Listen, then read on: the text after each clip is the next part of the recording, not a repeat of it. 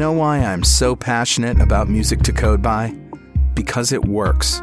I'm still getting a steady stream of success stories from developers just like you who sail effortlessly through hours of coding. There's only one problem they can't get enough.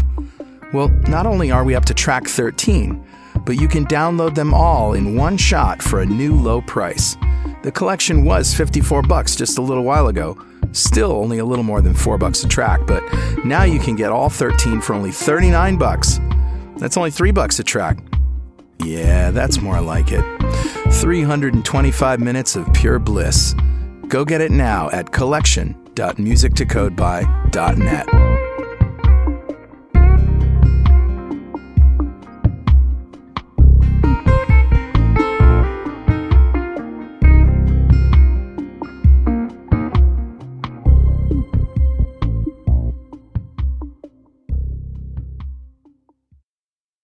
.NET Rocks, episode 1344, with guest Billy Hollis. Recorded Thursday, August 25th, 2016.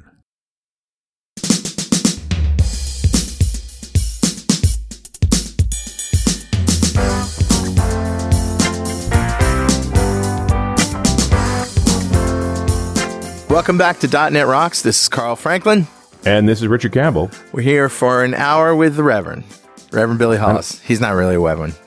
I just said he that. really isn't. However, Yes. they have just finished painting my office, so woo! Wha- Oh, fumes? it's a little fumey. It's not too bad. I still wanted to be down here. Yeah. I uh, I set up the 43 inch 4K display, plugged it into my Surface Book. Yeah. Now that's a big monitor. Now we only recorded the show last week, so you're probably uh, done with fumes now. Something And, like that, yeah. Yeah, you've got your 4K monitor. Things are sounds like it's getting back to normal, and Pieces are being assembled bit by bit. Still some lights left to install and things to put on the walls and cleaning to be done, but very cool. uh, you know, starting to look like it's supposed to look. Awesome. Well, what I have to share today on Better Know Framework doesn't necessarily relate to uh, XAML, although it does relate to the HoloLens. So let's roll the music. All right, buddy, what do you got? This being show 1344, if you go to 1344.pwop.me, it is a blog post and it's Oh, called HoloLens Mixed Reality Streaming Done Right. And I will just summarize. I'm not going to read the whole thing. So if you have a HoloLens or you've seen a demo, you know that the HoloLens has a little web server built into it, right?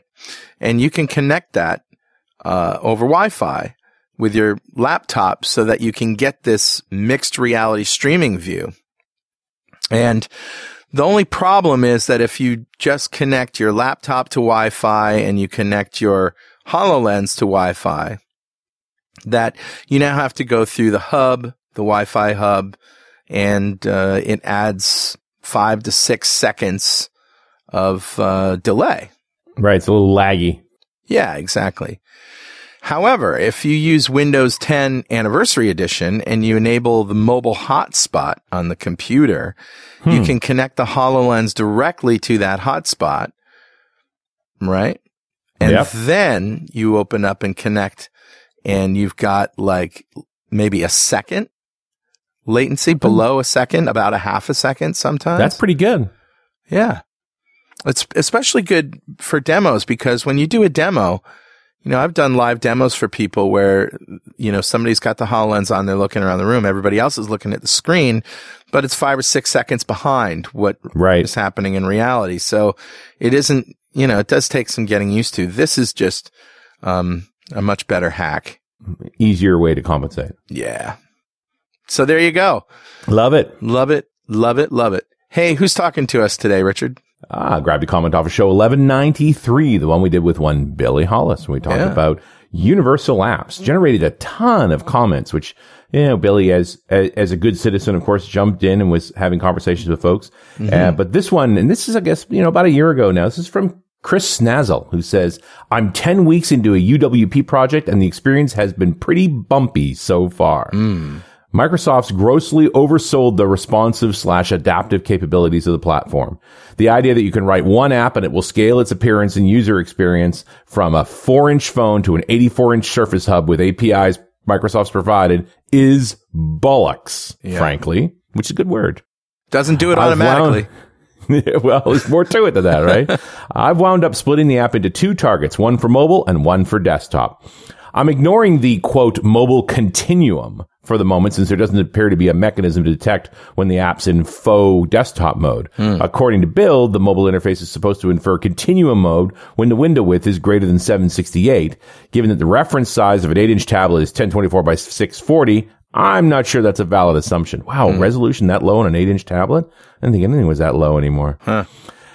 In general, compared to other platforms I've written for, it's hard not to come away with the impression that the team behind UWP and WinRT had a pretty limited experience building apps, mobile or otherwise. Yeah. I seem to have an ever expanding collection of workarounds and helper classes to coerce WinRT into something useful. I suppose it could be deliberate. I'm almost compelled to write more apps just to get the value out of the work I put in this library so far. Hmm. Apple and iOS's reputation was built on attention to detail. In contrast, Microsoft's mobile team seems to be staffed by cats with a wide variety of cognitive awareness disorders. And as a consequence, future Windows 10 mobile work is out of bounds until it's less dire.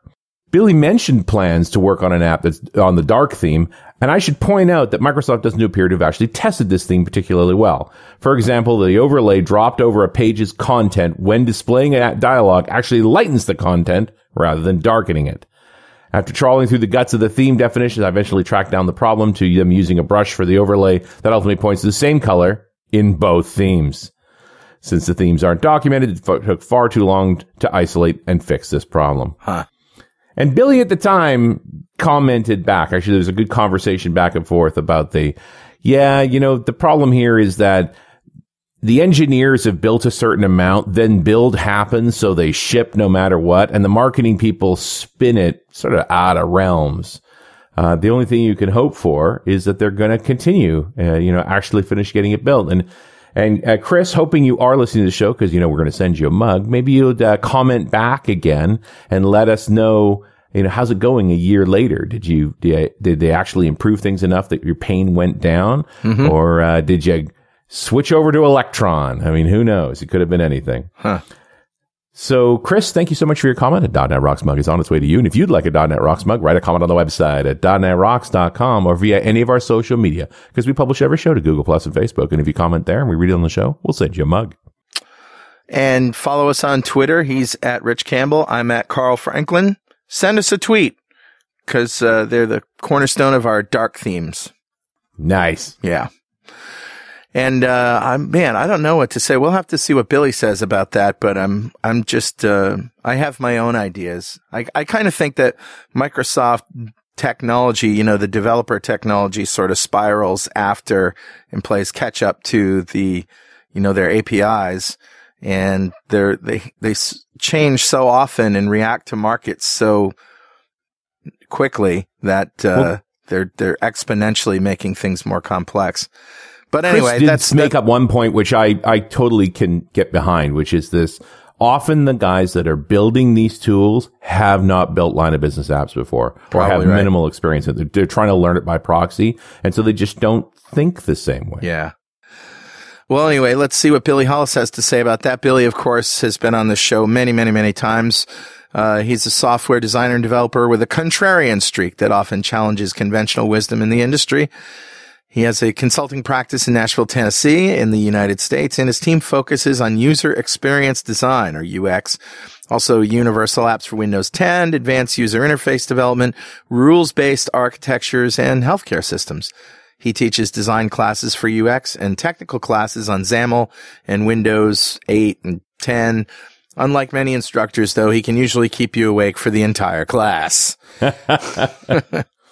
For the record, he was a guest on show three. Yeah.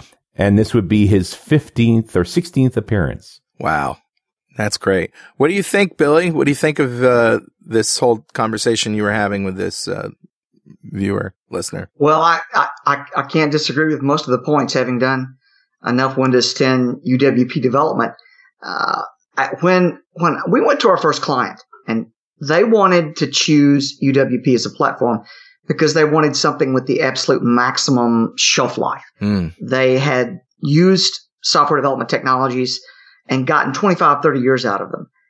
And unfortunately, the industry today is kind of oriented around just stuff just changes all the time, which right. means that projecting what the shelf life is for something that that you base, let's say, on typical web technologies or on tip, on various sorts of native technologies. Let's just pick one out of the hat. Mm. What do you think the shelf life of a Xamarin application is?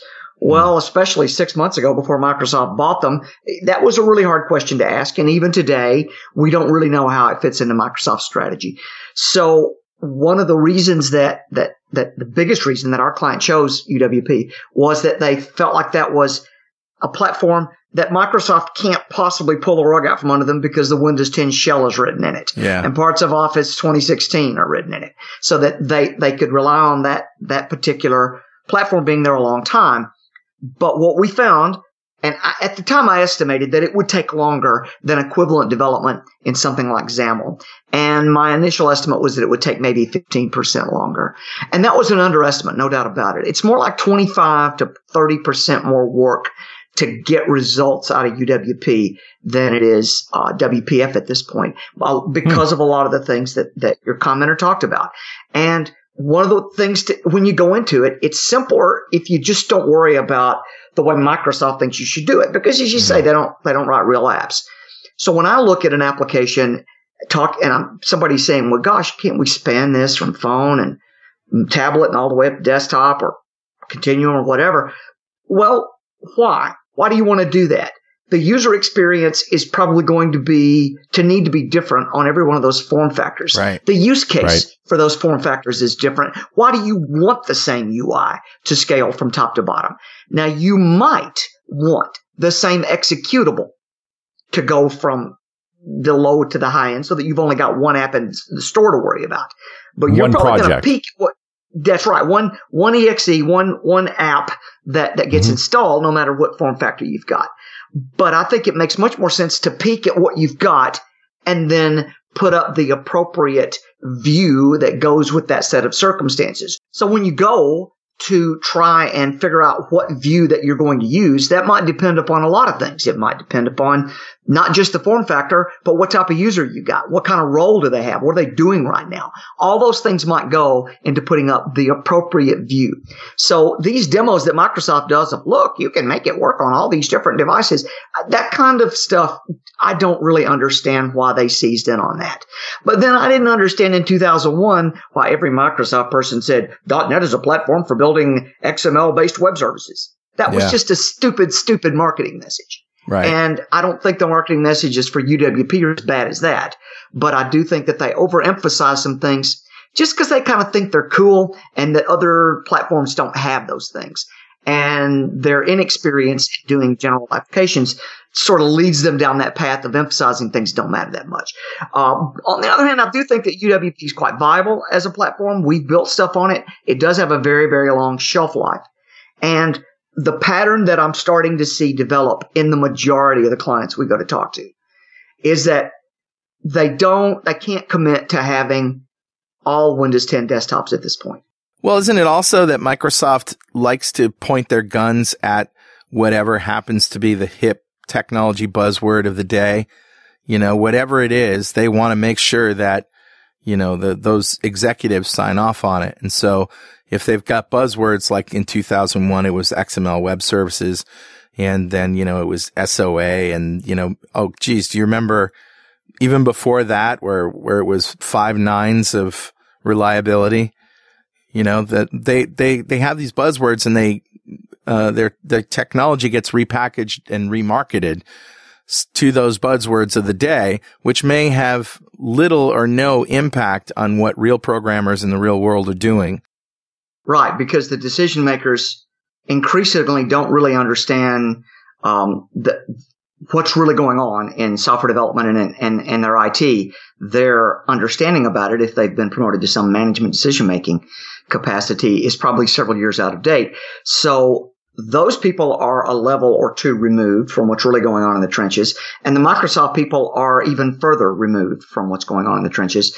And then some of it's driven also by computer journalists, people who write articles about things, and they really don't know what's going on at all. Um, the best ones among them will tend to kind of admit that they don't really do these things and they, they try to get a broad range of opinions and synthesize them. Mary Jo Foley would be an example of somebody who I think does that really well. But a lot of, of stuff that gets published in the the computer uh, publication literature doesn't really have any connection to what's going on in the real world. So yeah, I think that, that there is a tendency on the part of the Microsoft people to not really be connected to, to, to the needs that, that people have. And they look at some of these situations that are out there and they just don't even, they don't even know such people exist. And I can give you a really good one from a training class I taught a couple, couple of weeks, a couple months ago. Hmm there's a company and you've actually seen some of their gear and I'm going to leave their name out of it because I don't, I don't want to, to, to, I don't want to be seen as slamming them because they're a great company and they've grown very, very rapidly and they've been pretty successful. They do engineering stuff for the most part and they have over a dozen locations scattered around. Most of their locations have developed over the last 20 years using software that was written in Microsoft Access. Now these people are successful. These are not people that are fumbling around and aren't aren't moving forward, etc. But they've reached the point where they need to do something on the enterprise level. So they recognize that they need to to, to adopt some of these new platforms and brought me down to train them in, in WPF. So I'm nice. in the class and I'm I'm working with them. And I say, uh, I'm talking about creating a value converter, which is a, a thing in, in WPF and say, yeah. okay, to create a value converter, you implement an interface named iValue converter. Now that sentence makes perfect sense to you and to almost everybody that listens to this program. Yeah. But, but I can tell you that three quarters of the people, two thirds of the people in that class, the phrase implement an interface might as well been in a foreign language. Wow. I mean, they, it didn't mean anything to them because if you come from that world where you've used very, very straightforward tools like Access, then the object oriented parts of the .NET world, you don't know about those. Mm. Now, again, understand this is a very, very successful company and they want to move into the enterprise world. But the number of steps it's going to take to do that, the number of technologies they have to assimilate, the number of our architectural concepts they have to assimilate is just huge. And Microsoft doesn't realize people like that exist, I don't think. They, they just assume that their entire base is made up of people who kind of will figure out how to make it work out that have been working in .NET for 10 years or whatever and will just come somehow get through the process of making stuff work. And for the most part, teams do. And that's true either in both the XAML worlds and in the web world. You look at the amount of technologies you have to assimilate, the complexities that go with it, and it's just huge. And yet somehow we manage to make it work. And Microsoft sure. kind of takes advantage of us there. They just assume that we're going to make it work no matter what message they put out. Yeah. So true. And it, well, and, and this hasn't been the mantra for, I mean, I remember when WPF first came out and there was no guidance around it. It's like they literally just chucked it at the wall to see what we would do. And near as I can tell, the only one who grabbed on was, was you, Billy. well, I was one of a small number. I'll give you that. And then, of course, that was contaminated by um, the problems that they went through, the political infighting in Microsoft, in which Silverlight was mortally wounded as a by- bystander in the political infighting. Right. Um, and and so, yeah, the, the entire message there has been muddled, and as a result, Microsoft has this enormously innovative technology, and it's going to have a very, very long lifespan. And people are still scratching their heads. Number one, you, you talk to the average decision maker. He doesn't know about all the political stuff and how the changes in Microsoft's management and the fact that, that XAML is now a centerpiece of a lot of Microsoft strategy. He doesn't right. know any of that because Microsoft has not put that message out. No. I, I don't understand why, but they haven't. So he still is probably stuck in the, well, yeah, but what if they're going to jerk it out from under us like they did Silverlight? Well, they're not going to do that, but how does he know? And as you said, there's not really very much guidance or any really very many examples on no. how to make it successful. I don't, I don't want to be immodest about this, but if you want to see the biggest set of samples of innovative things you can do with XAML, the best place to go is our website and the stuff we've done for clients over the year. And I don't say that with any kind of, of bravado or whatever. But I'm you ship software. I, I, yeah, I don't know who else has, has been really doing these things. Sure. And psychologic, psychologically, what it comes down to is because Microsoft doesn't give them the guidance, I, you know, I talk to XAML developers, that people who have that have produced XAML software, and I look at it and I go, "What? Why didn't you do better?" And it's as if it's as if I'm taking them. It's as if I'm taking people to like the nicest gourmet grocery store in the world. Think of like Whole Foods made a hundred times better. And you take somebody in, you go, you can have anything you want and I'll pay for it. And they go, okay, I'll, you know, I'll, I'll, I'll have some chips and a, and a drink, a soft drink. But, you know, don't you want this? Look at all this wonderful food. Don't, don't you want it? No, no, just chips and drink. Come on, let's get out of here. Yeah. They really don't seem to care that they've been handed this magical engine that will do amazing things because Microsoft, partially because Microsoft hasn't told them to care. Microsoft hasn't hasn't set the bar high enough. That has some not been the, the message that, that, they've been sending. Yeah. Mm. Yeah. Microsoft, some of Microsoft's own apps just really don't demonstrate what you can do with this technology. And there's never been a good reference app in XAML. And I get pretty frustrated by that, even though from a personal standpoint, when somebody does decide to go to the XAML world, and we had a phone call just day before yesterday with a place in California and, and these people are looking to redevelop using XAML for some, some very, um, some, some stuff that involves life and death. Okay. I won't go into the details about it because it's, sure. it's kind of private, but, and, and they start asking, okay, who can we get to help us do this? And because all their other stuff, it's all classic VB stuff and they want to go forward. And whoever they ask, they keep telling them to come to me. well, it's got to be Billy. It's got to be Billy. It's got to be Billy. So from that's right. So it's so from my self interest, it's best if that I'm that myself and my team are the only ones doing this stuff because we can charge extortionate rates and get them. But that's that's not really good for the industry as a whole. Right. And and and and I just I have this vision in my head of what it ought to look like in terms of putting in front of these developers oh, call it an access for the web or Visual mm. Basic for Azure or something like that. Mm. Something that moves in the same direction that LightSwitch tried to before it got caught up in the whole Silverlight debacle. Um, something that, that simplifies development so that these people that want to come from a Microsoft world of Microsoft Access and they want to get to uh, the modern software with modern backends, modern databases, modern UI, that they don't have to spend a year just acquiring the skills they need to do it. Yeah. I'm kind of surprised you've never put out a book that was just sort of guidance. Well, here's the problem there. Such a book would depend upon people acquiring a different way of thinking about right. applications. Mm. I did a session on this a while back and you, you guys and I have talked about it some. Sure. The way mm-hmm. I sort of express it now is that XAML is the most compositional platform on the planet. That you, mm-hmm. the way, the way you get things is by combining small pieces to yep. get interesting results. Right. And the combinatorics of that say now you can do anything you want with it, but it isn't the same as dragging big chunks out. Or even it isn't really the same as, as doing HTML, which is very, very loosey goosey in the way you put things together. Yeah, it with XAML, it's it's much more structured and rigid, but once you get it together, it works a lot better. It's a lot more stable. And reuse is really, really big. Getting, but yeah, reuse is much, much better in the XAML world because you've got a clean object oriented API to work with. Right. And, uh, yeah, and I, f- I found that once I cracked a few mysteries of XAML and, and had some base components that I could, you know, um, customize and work with over and over again, I was so much more productive. I think yeah, just getting you, started is daunting. That's all. You learn to think that way. So I can't put out a book that tells you how to do things until I turn your mind around. Mm, and I can't right. do that without you working in XAML for a month or two. Yep.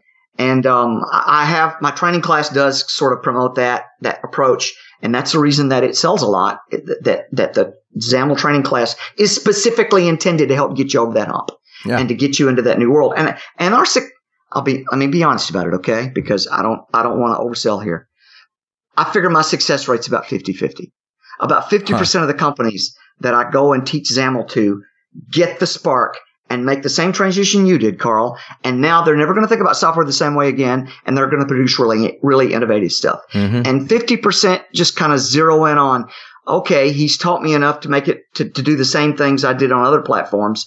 And I'm just going to focus on that and ignore all this other stuff that he told me. Right. Ignore the sort of the architectural ideas and the, the compositional ideas and just focus on, you know, what does this syntax provide and what does that do? And what does this Yeah. little object look like? Yeah.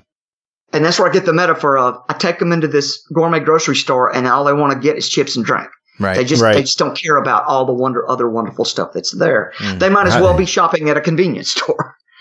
And Yeah, where to- where to are the me- Win Forms features of XAML? Can I get those, please? Yeah, exactly. Yeah, yeah. And I, I want. I, don't you know? Well, don't you have Slim Jims? I fell, in, I fell into that trap very early on in WPF too, and I maybe think everybody sort of has to go through that, right? You know, if you've think done, win- everybody does. Yeah. But you can. But if if you've if you've got some mentorship and some guidance and some motivation, you can you can make that that uh, you can make that transition pretty short. You can make the time in which you you spend constructing stuff that you're probably going to throw away because it isn't very good. You can keep that down to a minimum. I mean, you look back at the first stuff that we did back in 2008, Hmm. and you guys did the .NET Rocks TV, DNR TV Yep. of it at the time. Yep. And so, yeah, we didn't, we never produced a WPF application that looked like Windows Forms. Yeah. We just never did it. Nope. But we pushed. We uh, really consciously made the decision that we're not going to accept the stuff that we always did. hey Richard, yeah, buddy. guess what time it is? Ah, I must be that happy time again. Yep, you got it. It's time to bring a new cutting edge buzzword process technology to the table. You'll do a deep dive getting all your ducks in a row to maximize your buzzword usage, which will empower your team to produce real results. At the end of the day, need to fast track your game changing initiative processes and hit the ground running with a knowledge transfer that goes beyond the low hanging fruit. So do yourself a favor and take it to the next level. What did you just say? I don't know. Doesn't that sound familiar? I, I actually, I found this blog post that says uh, it's called "25 Business Buzzwords That Drive Your Coworkers Co- Completely Crazy." I Right. think it's irritate your colleagues. nice. I'll link I've to never it. had a I've never had a problem with that. I'm really good at that. And there's a great video too that, that strings the buzzwords together. I don't know if you've seen that. I could send you a link. Probably. It's hilarious to see these people in the meeting dressed up. It was a professionally produced video in which, yeah, they say a whole bunch of stuff and it's all just completely meaningless. the probably the the number one is unpack, right. take offline, synergize. I didn't even reach these. Some of these move the You don't need to go that far. pain point, reach out. Yeah, I'm going to reach out to them and see. Nice. Yeah, that'd be great. That'd be great. It's actually time, Richard, to give away a Component One studio to one lucky member of the .NET Rocks fan club. But first, let me tell you about Grape City Active Reports, the very first product that we ever advertised on the show. Wow. Still the best reporting platform for all your business needs. You can design, publish, view, print, and export operational reports such as invoices, expense reports, tax and government forms, as well as strategic and analytical reports such as sales performance, budgeting, and revenue analysis. Active Reports gives you the operation and flexibility you need to turn your data into informative pixel perfect reports across the enterprise. All right, buddy. Who's our winner? Today's winner is Nate Pink. Congratulations, Nate. Yeah. Golf clap for you, sir. Oh, clap for you. And he just won the Component One Studio. That's a big pile of awesome from Component One. And if you don't know what we just did here, go to .NETRocks.com, click on the big Get Free Stuff button, answer a few questions, and join the .NET Rocks fan club. We have thousands of members all over the world. And every show we like to give away stuff from our sponsors. And every December, we give away a $5,000 technology shopping spree to one lucky member of the .NET Rocks fan club, but you have to sign up to win. Billy, it's been a while since we asked you what you would do with $5,000, but technology wise, what would you buy if you had it? Uh, Well, I already spent six thousand on two HoloLenses. Nice. There you go. So uh, I, I'm I'm pretty deep into that. I have a session on the Hololens at one of the conferences coming up this fall at the VS Live in in uh, Anaheim, I think. So yeah, I've kind of spent my budget there, and but there are there are some other places that I would kind of start spending money that I, I that I didn't kind of realize th- that makes sense. I think most of us kind of have very ordinary networking equipment, for example, Mm. in our home offices or whatever. Yep. And I recently upgraded to some commercial grade grade stuff from there's a company called Ubiquiti, if you know who that is. Oh, Okay. They yeah. make a lot of they make a lot of commercial grade stuff. You'd be shocked at how much nicer it is to have commercial grade stuff in your house in terms of the performance that you get and the flexibility that you get to set it up. But it's expensive. Um, the stuff I have is probably close to a thousand dollars worth of stuff. Uh, I was able to obtain it in, in order to do some evaluation for review and things like that. So I didn't have to pay that much money. But having used it, I think it's worth that much. And it's something you use every day, Yes. right? I mean, that's the thing is uh, that high quality Wi-Fi, at the very minimum, go buy the high end of the consumer product, Right. right? The $250, $300 units, not the $50 units. But it is challenging to look at, and I've I've used Ubiquiti for point to point um, data relaying, you know, across across mountainsides and things.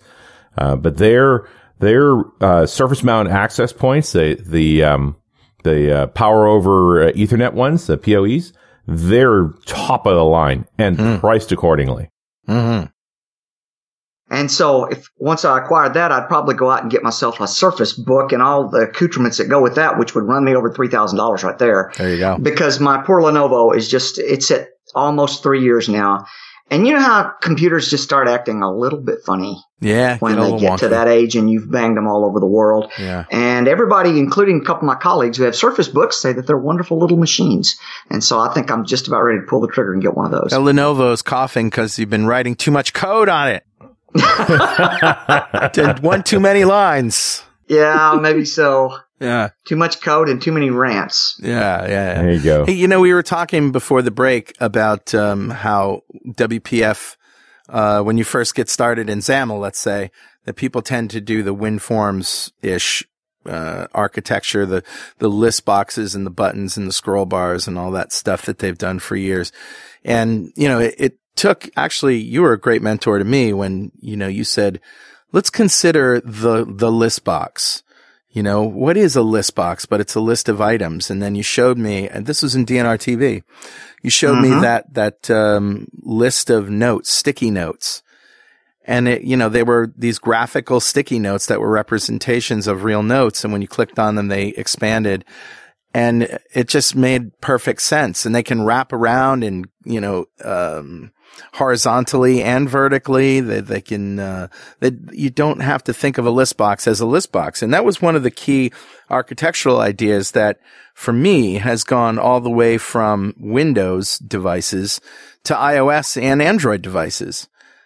You know, that once you start thinking of just new user interface paradigms and, uh, you figure out how to do it on these other platforms, it's just not, that's not the difficult part. Difficult part is changing the way you think about it. That's right. Breaking loose from the past. That you have certain unconscious assumptions about how things work.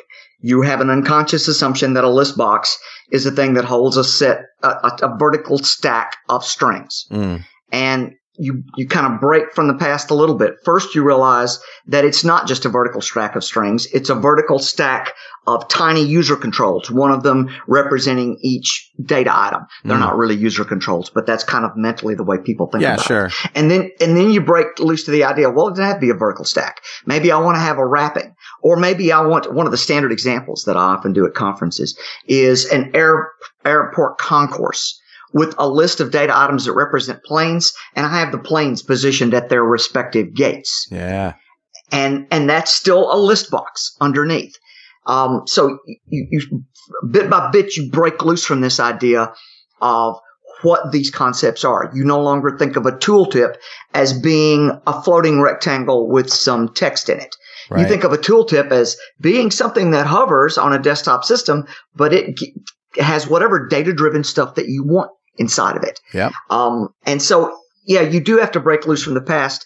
And probably the next step after some of the things you talked about there, Carl, is to get to the point where you think about the visualizations of the data. Right. So you've got the theory that you can do a data template, but now you go through phases in how you, how much richness you put into the visualization of the data. So for example, in, in our latest client, they do fuel management software and one of the things that came out of our UX design sessions was that clients ideally not would like to see the level of fuel at various locations in the form of a little tank, a little cross section of a tank with the fuel level shown and the percentage kind of layered on top of it. Right. And it That doesn't visually- have to be, it doesn't have to be perfect, uh, representation.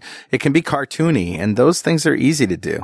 Those things are very easy to do. It took me about 10 minutes to prototype that out. I used a grid element with four rectangles and a text block. A rounded rectangle for a tank, maybe. Yeah, because I can do a rounded, re- yeah, rounded rectangle for the fuel, rounded rectangle for the tank outline, a couple of other rectangles for other, th- one to obscure part of the fuel to, uh, to, to make the percentage, to make the fuel level look right. Hmm. So it really wasn't very difficult to do, but this is something that even I couldn't have done seven or eight years ago after our first couple of rounds. I wouldn't have thought that way. Right. And the longer you're in the environment, the more your mind kind of frees up to think about these ways of doing things. XAML is just an enormously powerful technology. And I, I would like to see it kind of creep through the industry. And with a little bit of help on Microsoft's part, I think it would. But let's be honest about this. I don't think there, I don't think even the people on the teams that produce XAML sort of look at it this way. They don't produce data visualizations No, no, using yeah, XAML. It really takes a, a sort of a right brain, a sort of um, imaginative uh, spark, doesn't it? To think, I have this thing that I want to show. You know, let's just take that fuel gauge, for example. I have this thing that I want to show. I have an idea of what it might look like in, in sort of primitive ways, but how does that break down into primitive shapes that I can put together to make look like something that approaches what this is. Most people, I think, that are, you know, your, your basic programmer, left brain, scientific mind types may not make that leap of, um, uh, imagination. And and one of the reasons they don't make it is that they carry that that linkage to the past that says, "Oh, I've never done this before, and this looks like it's going to be hard." Yeah. so they just automatically assume that it isn't cost effective. And let's be honest about it. In a lot of in most of the stuff they've worked in before, it isn't cost effective. Hmm. And this is this is a a um, I don't want to call it I don't want to call it an argument. Let's say a spirited discussion yeah. that I get in with get get into with the HTML and JavaScript people because I show them some of the stuff we can do in in in, in uh, XAML, and they go, "Well, you, you can do that in HTML and with JavaScript, HTML5 and JavaScript." And I go, "Okay, show me." And they go, "Well, I don't think anybody's ever done it." Well, yeah, it might be theoretically possible, but if it's going to be so difficult that it's not really cost effective, that the value you get out of the value, value the, the visualization doesn't pay you for the amount of work to be done, then nobody in their right mind is going to put that into a project. Mm-hmm. So being able to, to, to do these visualizations is step one and knowing that it's possible. Step two is having done enough of them and learn how to think about it well enough or know who to go to to sort of guide you in the right direction so that it is 10 minutes or half an hour instead of two weeks to make something happen. Yeah. And a lot of people don't get past that because they have this mental block. They just think that's going to be hard. I'm not, I'm not even going to put that in, in my screen design because I know that that would just be hard. In fact, if you, if you think about the right combinations of things, it isn't very hard. It's just in how you actually think about it. Not to change gears on you here, Billy, but I've been hanging out on nextver.com and your portfolio apps. I mean, they really show some of the things that are possible. I, I'd like to think so. We have been doing this for a long time and you don't even get to see a lot of the stuff that we've done because a lot of our clients won't let us show stuff. Right. Right. Can we talk about a couple of them just because I find them very inspirational? Like the, the Midas Juvo app. It's just, you, Yes. you know, you can see your sort of standard forms over data elements in there, but then you have all these other visualizations. It's really exciting, actually. Uh, we that is a, a, a great example of an app that kind of we try to do as much forward thinking as we could. It's actually written in Silverlight. It's written Midas is the healthcare division of Xerox. So Okay. we did various projects for Midas. Uh, we actually got involved because uh, Midas purchased a small startup here in Nashville that we'd done the, the product for. And then we subsequently did uh, six years of work for Midas. If you can imagine that. Every time we got to the end of a project, they'd say, yeah, we got another one.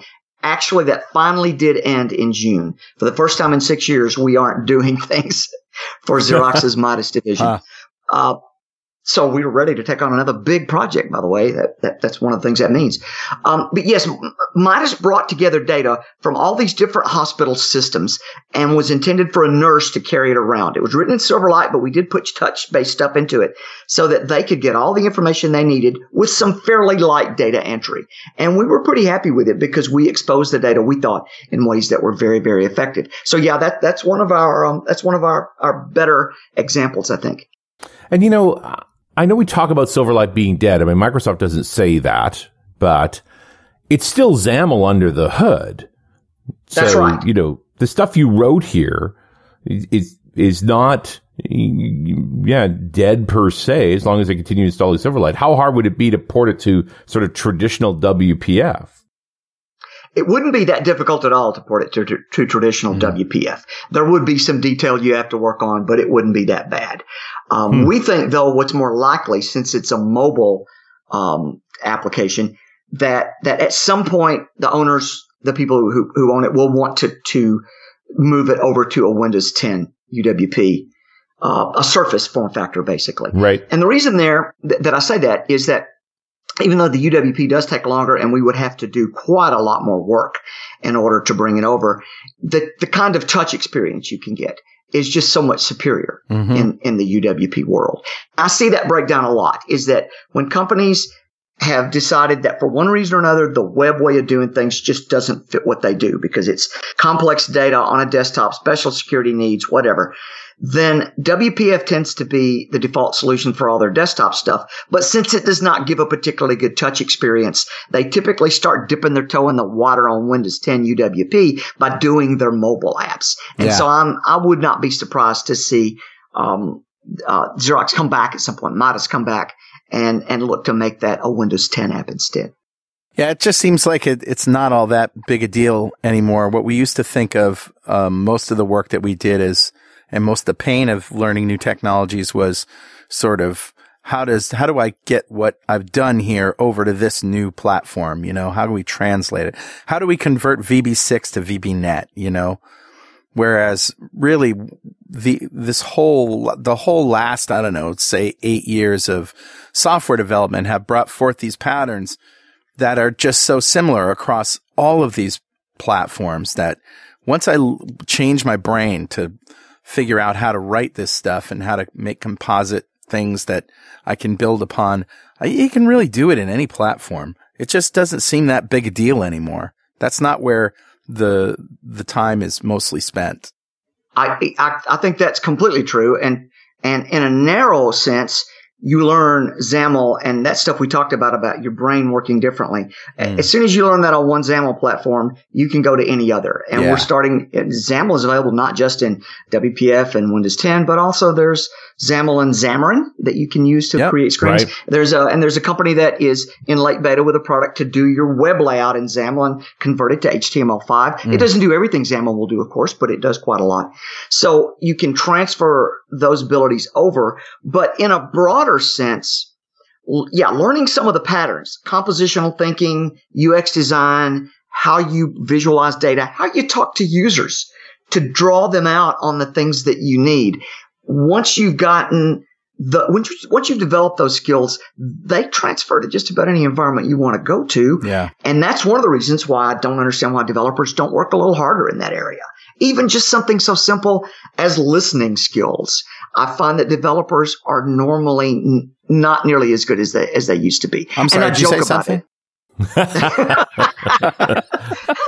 I mean, because I, the, the studies show that the typical person listens to another person with active listening for about 30 seconds before they drift off. Hmm. Wow. Now, you, with practice, you can get that up to three to five minutes, but that's a skill that you develop. And in particular, with developers, they have the problem, and I've joked about this many times, is they go into the meetings and they start listening to people describe the problem to be solved. And five minutes later, they stop listening because they're coding the solution in their heads. Yeah. They can't, yeah, that's the code addiction aspect of what yep. they do.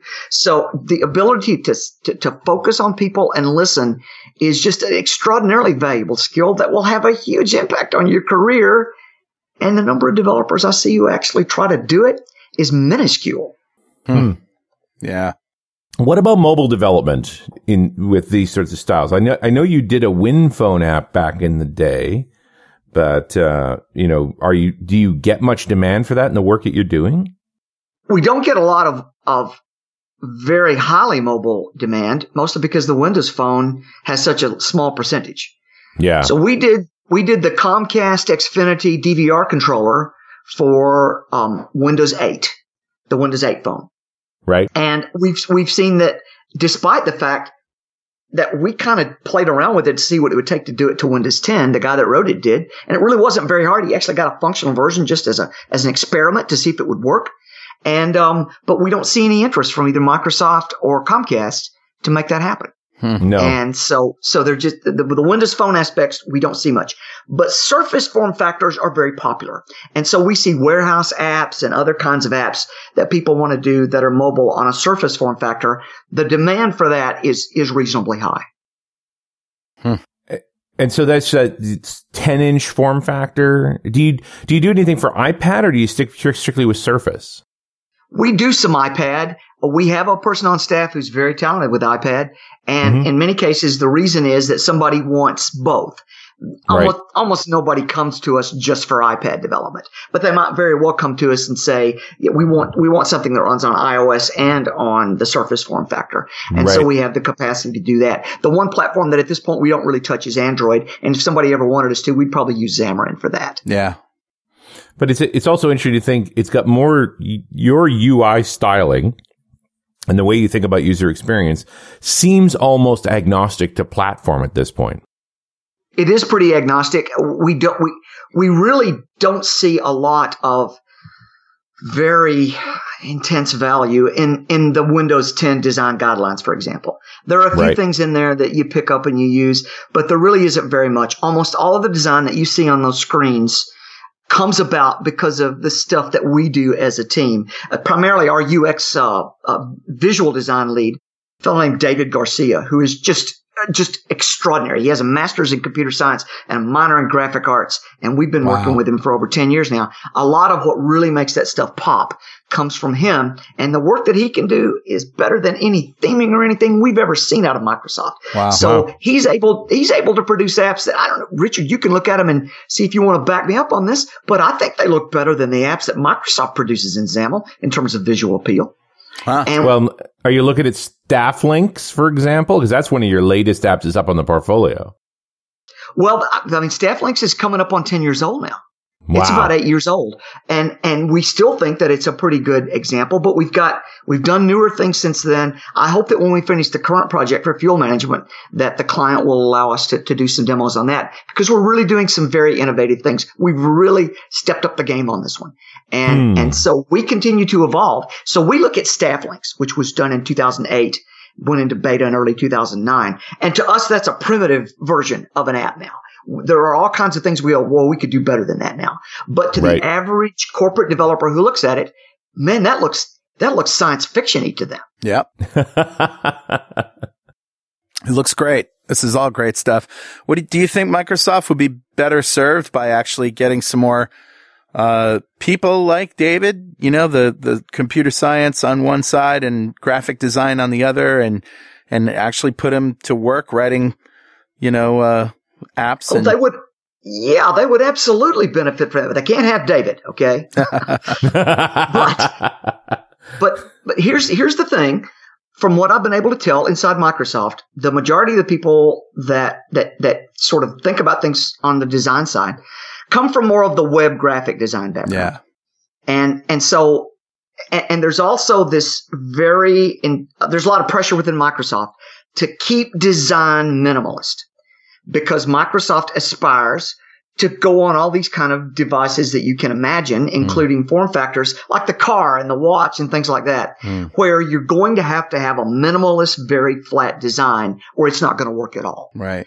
And so because of that, and because Microsoft wants to have a pretty consistent design language, they tend to stick with designs that are flat and very minimalist. And one of the reasons that our stuff looks different and we think better is that we don't feel like we have that, that restraint, that constraint. We, we will put whatever design is appropriate for the users of a particular application that we're working with. And, and, and we don't feel any kind of need to make it completely flat and fe- almost featureless in a sense compared to the stuff we do. We, we put a lot, we pack a lot of visualization stuff in there and we do use gradients and things like that to give it more of a depth and a feel that Microsoft tends to shy away from because they don't think that's a good idea for their common design language. So these access guys you were talking about earlier, is, do you, do you see that this is a common th- theme? I mean, this isn't just an outlier. Do you, do you see more of them than you do people who are ready to innovate? Oh yeah, I absolutely do. Because you look at the typical medium sized corporation and, and their development staff runs anywhere from four to maybe a dozen people. And there's just a limit to what that team can do when you start to try to try to grapple with all the complexity that we have today. I mean, look, why should we expect those people to be able to do something that very, very large companies struggle with? Have you right. ever been to Comcast website? Yeah, yeah it's just slow and it's not very well designed and it's it, it does weird glitchy things and it loses the login credentials and I keep having to mm. log in. And so if if a big technology based internet company struggles with these kinds of issues and they're not the only ones i just i said mention them but there's also at&t the microsoft store mm. is is kind of weird and glitchy in the way that it works so i see even really big companies that struggle with this so it shouldn't be at all surprising that medium sized companies are struggling with it especially if they haven't been making a real um, a real effort to try to acquire things in some kind of gradual uh, fashion over the last 10 years. I mean, you take the folks that, that I was talking about. Knowing enough about their situation and talking to their executives about what they needed, I, I kind of sketched out back of an envelope style calculations and we could help them in the following sense. We could have gone in with them and done a lot of sandboxy kind of development, which we specialize in, yeah. so that we could have smoothed the path of their developers coming in to do things. And we could have put in place an enterprise architecture and we could have done the kind of professional development starting with object orientation and up through. We could have written the navigation shell yeah. in WPF that made, that brought everything together and simplified the, the whole world. But you look at all the things we would have had to do to bring this entire staff distributed into 14 offices up to the point where they needed to be. And it would have been seven figures to do it. And understand that their economic idea of what it takes to do software is based in the access world. Mm-hmm. So I, I mean, I'm not even going to put a proposal in front of them. Right. To do that because they're going to laugh at me if they if I try to convince them to spend that kind of money, they're going to laugh at me. They're going to have to fail first. Right. They're going to have to go out and try to do the enterprise software and spend a few hundred thousand, realize how hard it is, and then they might see why I would charge that much. Yep. But right now they're not going to. They're going to fail and there isn't any option that Microsoft or anybody else is offering them that is both safe in the terms of in, in, in, the sense of being able to work for for the shelf life that they want the product to, to have that is um, absorbable if that's a word that they're they're that there's some kind of a path that their existing people can acquire it without it being too long or cost too much and will be able to handle all the technical requirements that they have. They probably, for example, are going to want to do web-based stuff because with all the engineering stuff they've got to do and a lot of the graphical stuff, that probably isn't going to work. Yeah. In a, in a web technology platform. Right. So they're just kind of stuck and, and I, I don't even know what to tell them to do. And that's what hurts my soul is to see a company and see that it's successful and know what they've got coming up and the risks to that company that are coming up. And I have no clean solution to offer them. Mm. And, and that it, it hurts my soul to see that because they're good people. Yeah. I really, really like them and I see their future and I don't like what I see. Hey, one last thing before we go. Tell us a little bit about the uh, workshop you're doing at the Dev Intersection in the fall in Vegas, the Muggles Introduction to XAML Wizardry. well, that started when Richard said, Billy, I'd like you to do something that kind of is XAML for mere mortals yeah. was the, the phrase that kind of sent me down that path. And I thought, well, how would I kind of describe it? and I did decide, okay, everybody kind of gets the Harry Potter reference.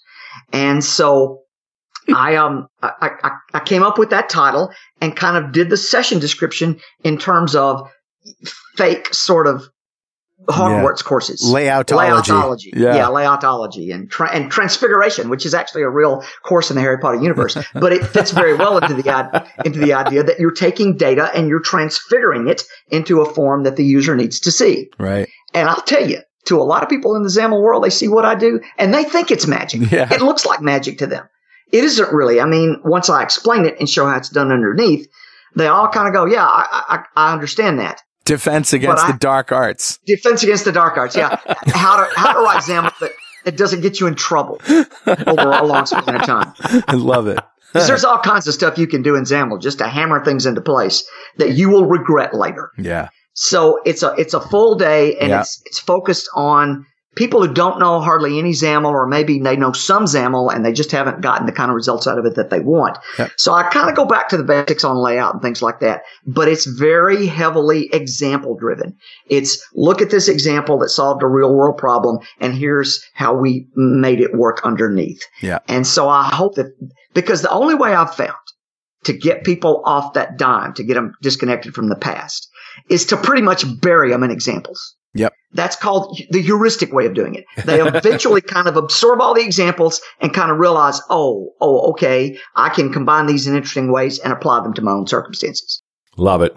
And oh, I, and I should mention, by the way, that my, one of my colleagues, when I showed him that, we were on a trip to a client in Minnesota, and I showed him that that description of that workshop. Two days later, he sent me this. There's a place you can go on the web where you, it, it I don't know if people have to know Harry Potter to know this, but um, in the third book, there's a guy named Sirius Black.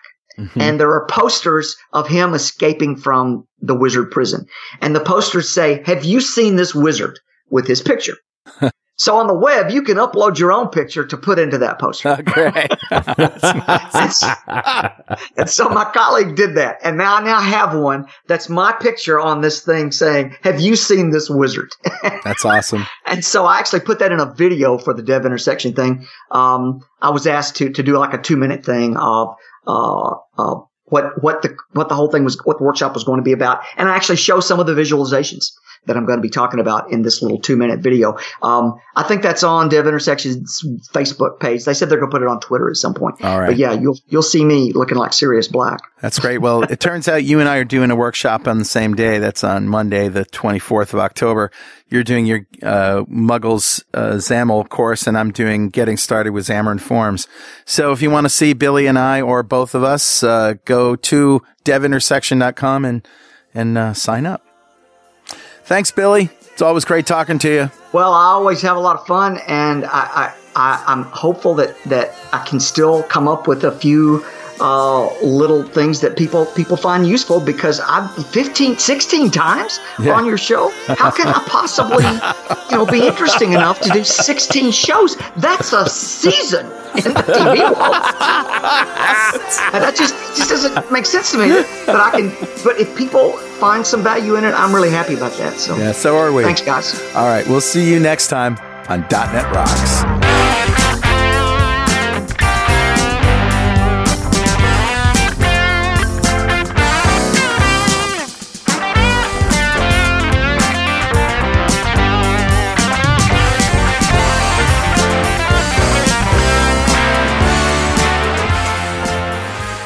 .NET Rocks is brought to you by Franklins.Net and produced by Pwop Studios, a full-service audio, video, and post-production facility located physically in New London, Connecticut, and of course in the cloud.